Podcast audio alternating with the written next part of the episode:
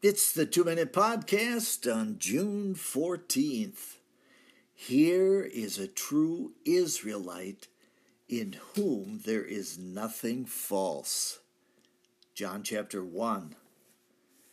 The King James Version says, Here is a true Israelite in whom there is no guile.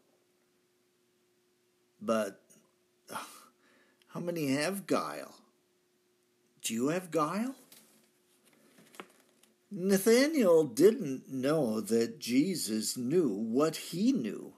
Previously, he told Philip that nothing good could come out of Nazareth.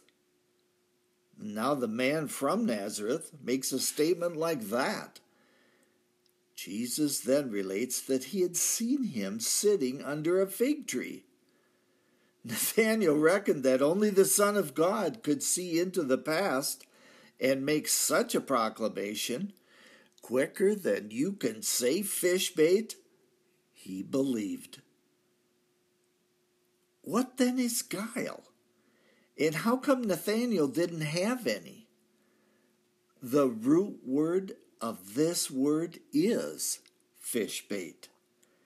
Bait is used to lure a fish into a net or onto a hook.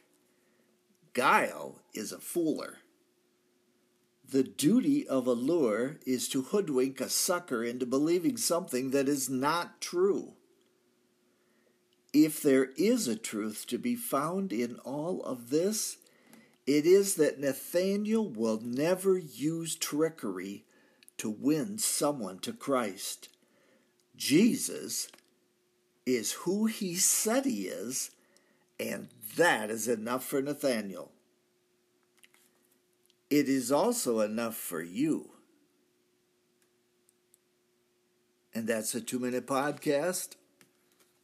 I am Michael Foskey.